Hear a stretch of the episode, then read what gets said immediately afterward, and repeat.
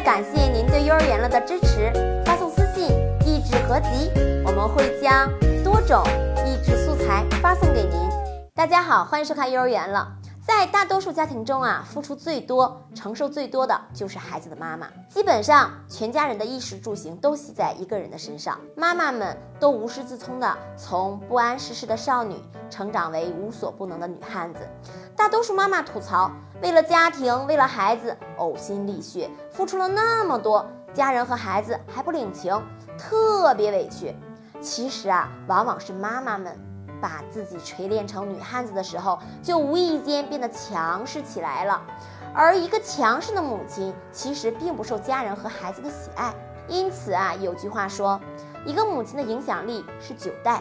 这个其实充分的说明，母亲的言行举止、价值观等等，对孩子的影响是很深刻的。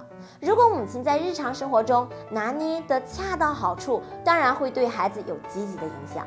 如果一个母亲性格强势、说一不二，凡事愿意大包大揽，任何决定啊都不容智慧，那么她一定是一个不受孩子喜欢和爱戴的。尤其是对家人的生活和决定，喜欢以自己的意志力为转移，控制家庭成员的想法，长此以往呢，就会形成恶劣的家庭关系。一方面，无论为孩子付出多少，孩子都不会领情，甚至反感和厌恶。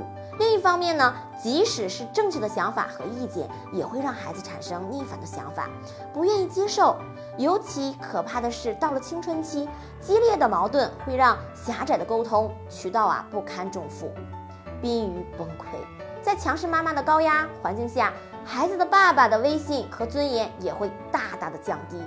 因为妻子的独断专权，父亲对家庭的参与意识啊也会逐渐下降。久而久之，对孩子来讲，父亲的角色就是唯唯诺诺，跟高大根本沾不上边儿。这样的角色定位肯定是错误的。别说幸福感，家里四处洋溢着，应该是怨气和不满的。这样的家庭培养出的孩子，男孩子往往会始终站在防御的角度，怕被责罚，逐渐养成讨好型人格。而女孩呢？耳濡目染，母亲强势作风也会变得独断专行、刻薄挑剔，越来越强势。等他的小家庭再建立，也会重蹈覆辙。所以说呀，妈妈的强势造成了一个家庭的不幸福，也会绵延到子孙后代。因此啊，各位妈妈在生活中一定要收起您的强势的一面，不要让挑剔、刻薄等负面情绪伤害到孩子。一个幸福的家庭。